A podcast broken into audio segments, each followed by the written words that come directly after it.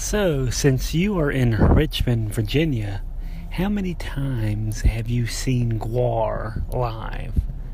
I'm just curious. They uh, come down to Winston a lot. Well, they used to come down to Winston-Salem a lot. But our one of our music venues closed for a few years, then it reopened, but it wasn't really the same, and then it closed again.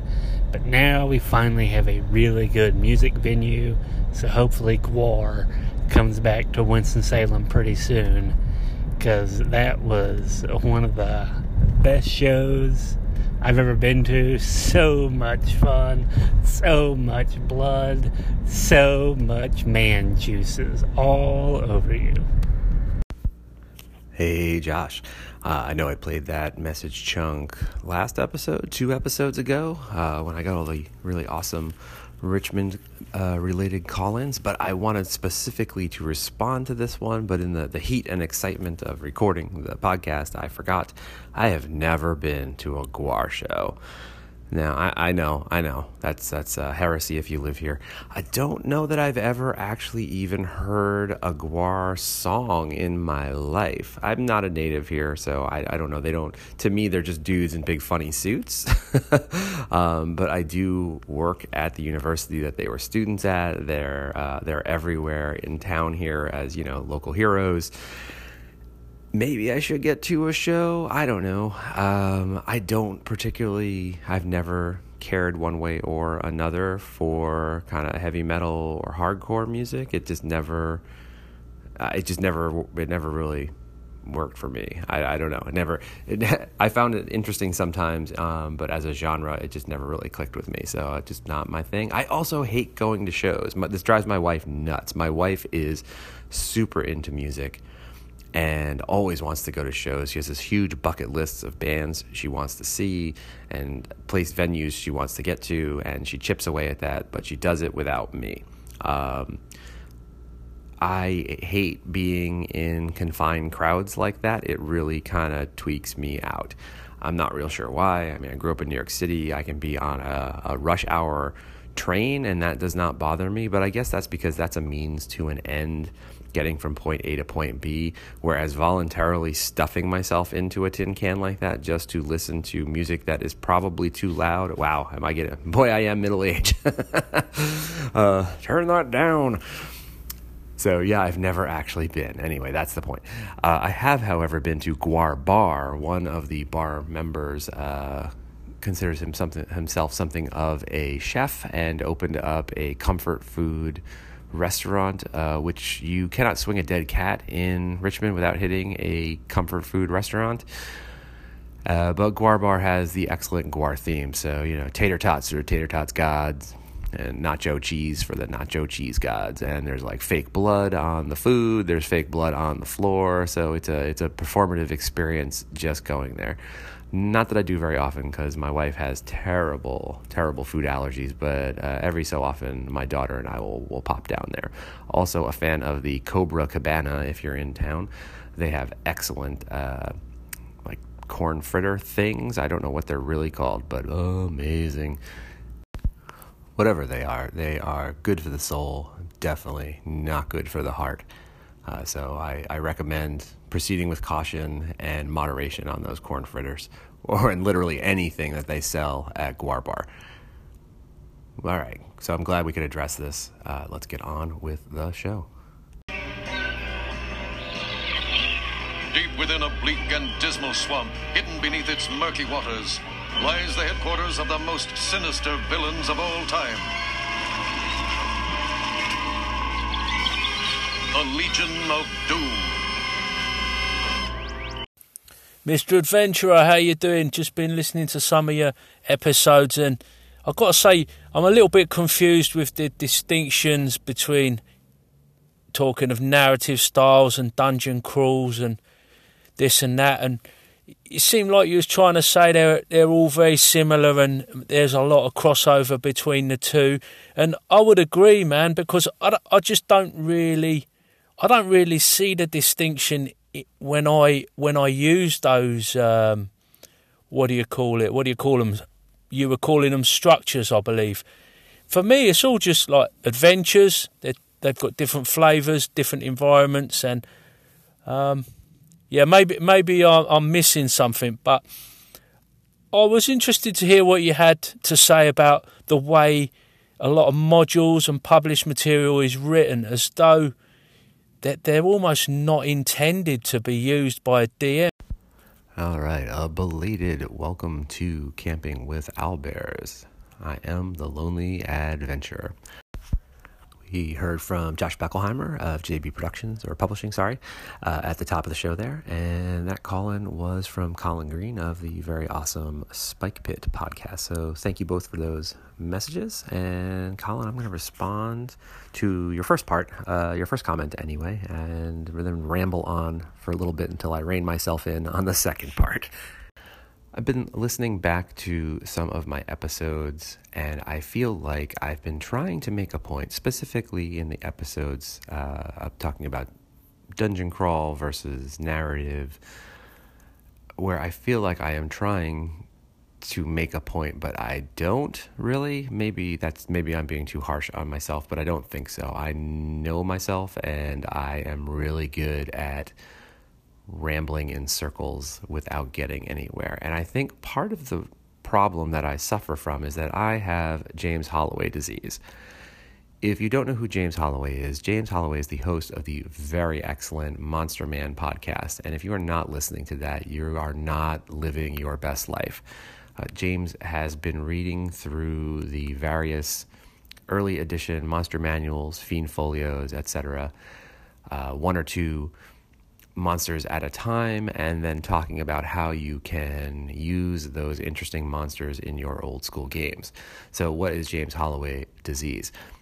James has a habit of say of beginning a segment and saying, "Oh, here's a dumb monster that is extremely derivative or repetitive and we've seen it before and we don't need it in the game."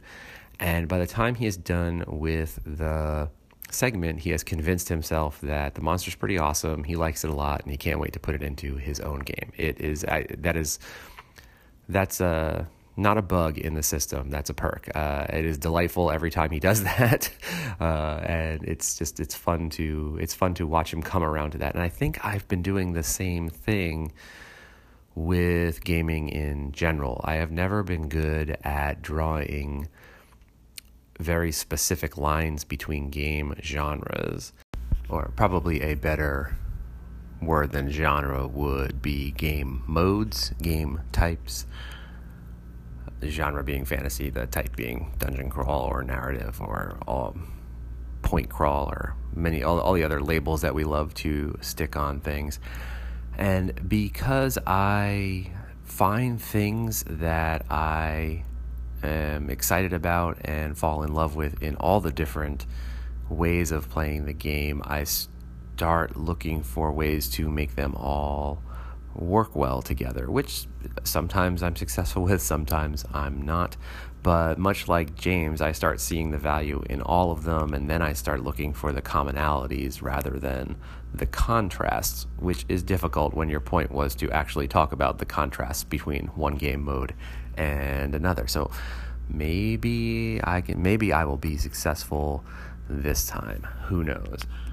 So while structurally there are, is a difference between how you run a dungeon crawl and how you run a narrative game, and while perhaps they have very different objectives, a narrative game has a plot it wants to get through. It has a, a beginning, a middle, and an end. If you've done it correctly. It's got rising action. It's got setbacks for the characters, and then a, a, final climax with the big bad guy, and then a falling action, and you know the the standard.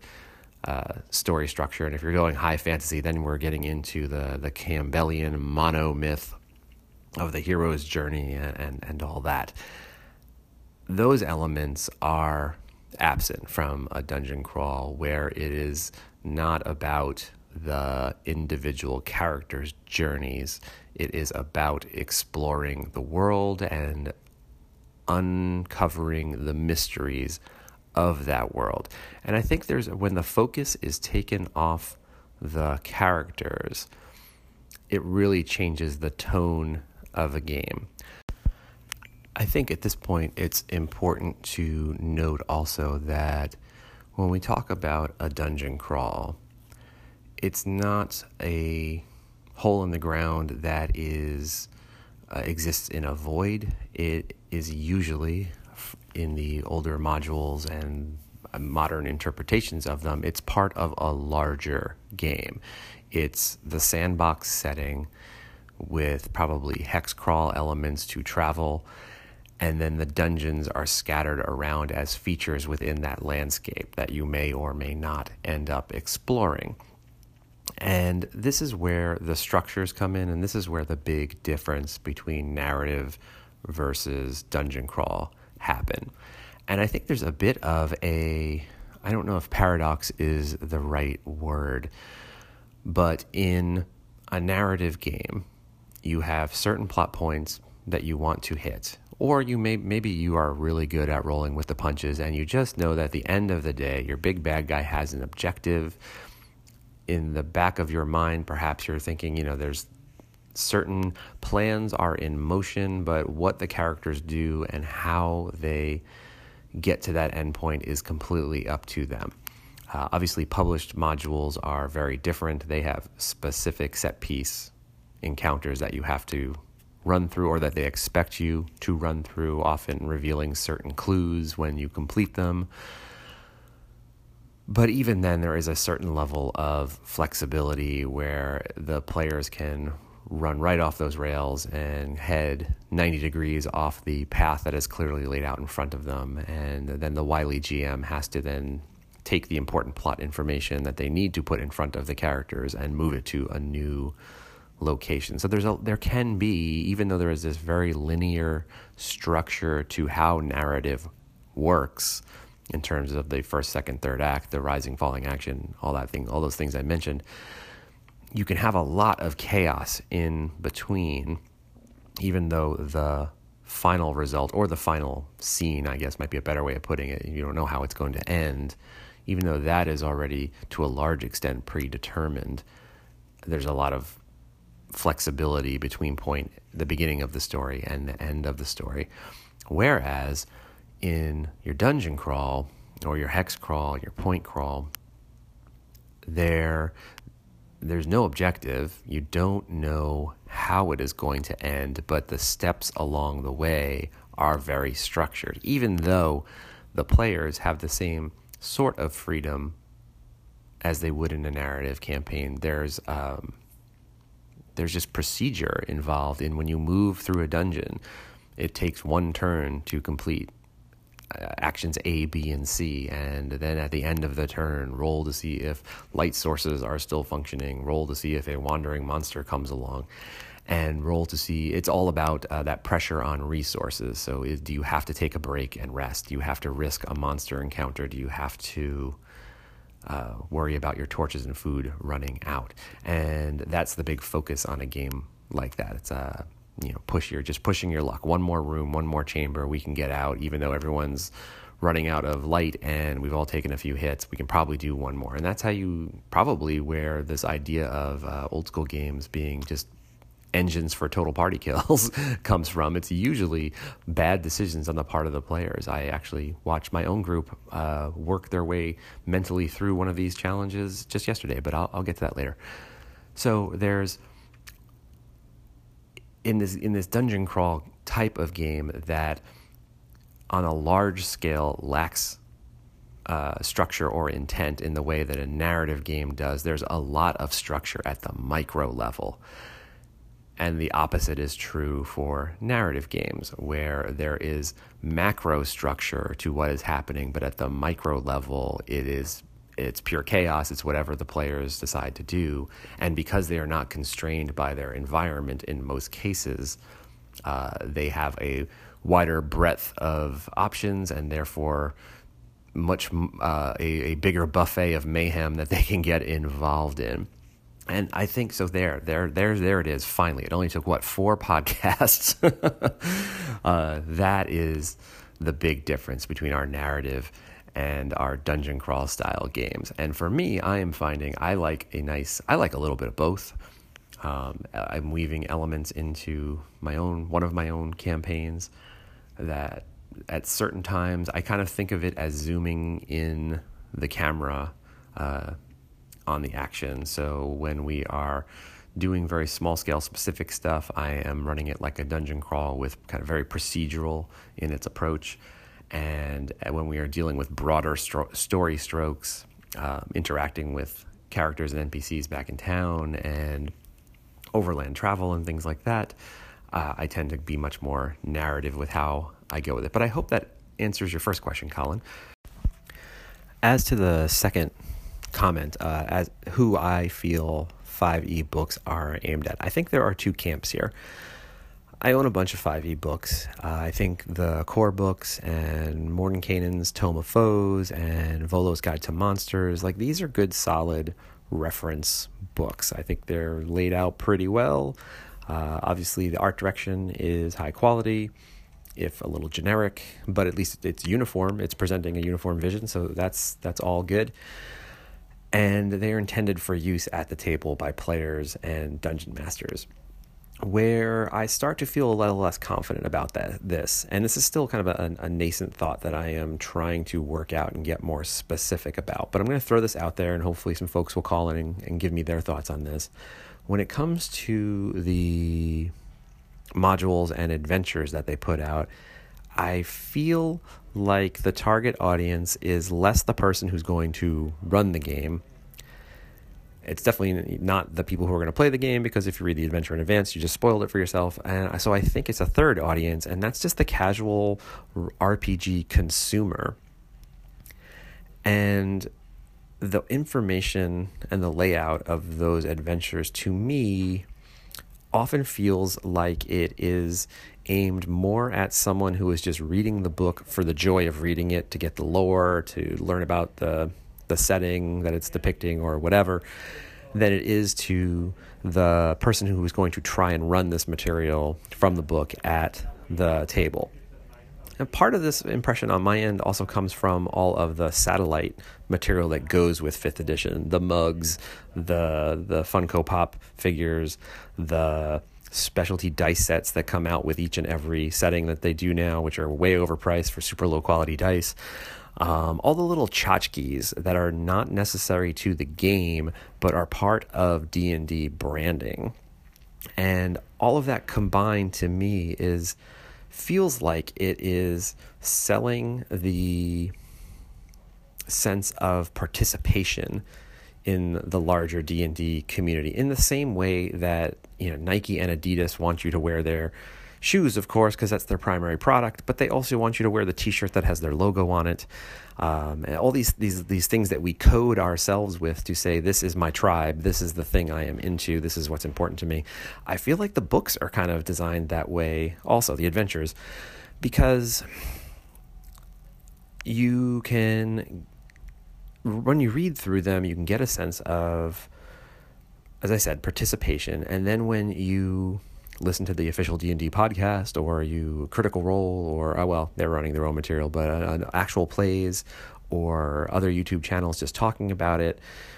You are informed about what they are speaking about. You have kind of experienced it yourself in almost like a, a lone wolf gaming kind of experience although you just are imagining the scenarios play out. It that's very similar to solo. That i mean aside from the fact that you're not rolling dice that is solo role playing right and I don't know why that kind of like it makes me twitch a little bit, makes my spine itch in a way that, say, um, the Dolmenwood material for old school essentials does not. Like that feels like its primary goal is to lay out and explore an interesting setting rather than to sell an experience uh, to potential customers. I, I don't know. Yeah, like I said, this is a, a nascent uh, idea that I'm still working on, and I would love to get other people's opinions on that. So I'm about at the time where I want to cut off. I can feel myself starting to kind of ramble a little bit also. I think next time we come back, maybe I will have some more coherent thoughts on this. Definitely call in and give me your opinions. And then I also want to talk about something that uh, Colin was talking about on his more recent Spike Pit episodes, uh, 149 and 150, responding to some call-ins he got about how some people feel less uh, less freedom to experiment and hack the rules of a more robust system like 5e than they would with a system like BX um, or similar simplified systems or, or less uh, less complex. Yeah, definitely rambling now. I want to talk about that, but clearly now is not the time. So I'm going to sign off. Lonely Adventurer out.